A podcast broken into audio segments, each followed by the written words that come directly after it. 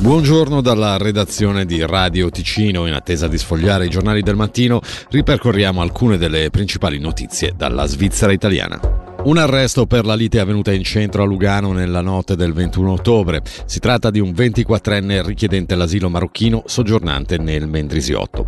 Il mese scorso erano già stati arrestati altri due richiedenti. Tra le principali ipotesi di reato anche quella di tentato omicidio e tentate lesioni gravi.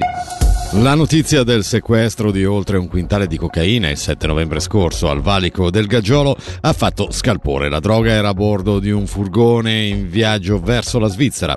Per un'analisi dei fatti abbiamo sentito l'ex procuratore federale Pierluigi Pasi. Per il quantitativo si tratta ovviamente di un sequestro di una certa rilevanza e quindi non propriamente rutinario. C'è effettivamente la probabilità che si tratti di un traffico internazionale organizzato e gestito da un apparato altrettanto organizzato. Già un'organizzazione criminale internazionale. Dire poi se si tratti di un'intercettazione casuale a confine frutto di un controllo oppure di un sospetto degli agenti al confine non è ovviamente possibile senza conoscere le indagini. Beh, sempre sulla base della probabilità e del quantitativo direi comunque che mi stupirebbe se lo fosse stato casuale. Nel novembre del 1873 veniva inaugurata la scuola normale del Canton Ticino. Ieri sera nel chiostro della magistrale di Locarno, con oltre 300 presenti, sono stati celebrati i 150 anni di formazione dei docenti nel nostro cantone, con i festeggiamenti al Dipartimento Formazione e Apprendistato e all'Alta Scuola Pedagogica della SUPSI.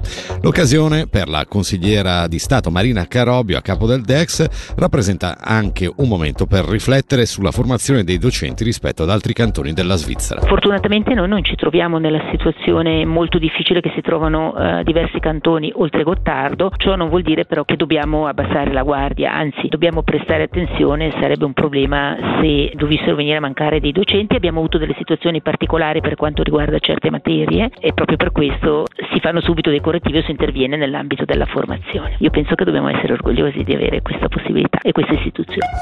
La meteo oggi solo in parte soleggiato, temperatura minima 4 gradi, massima attorno ai 14.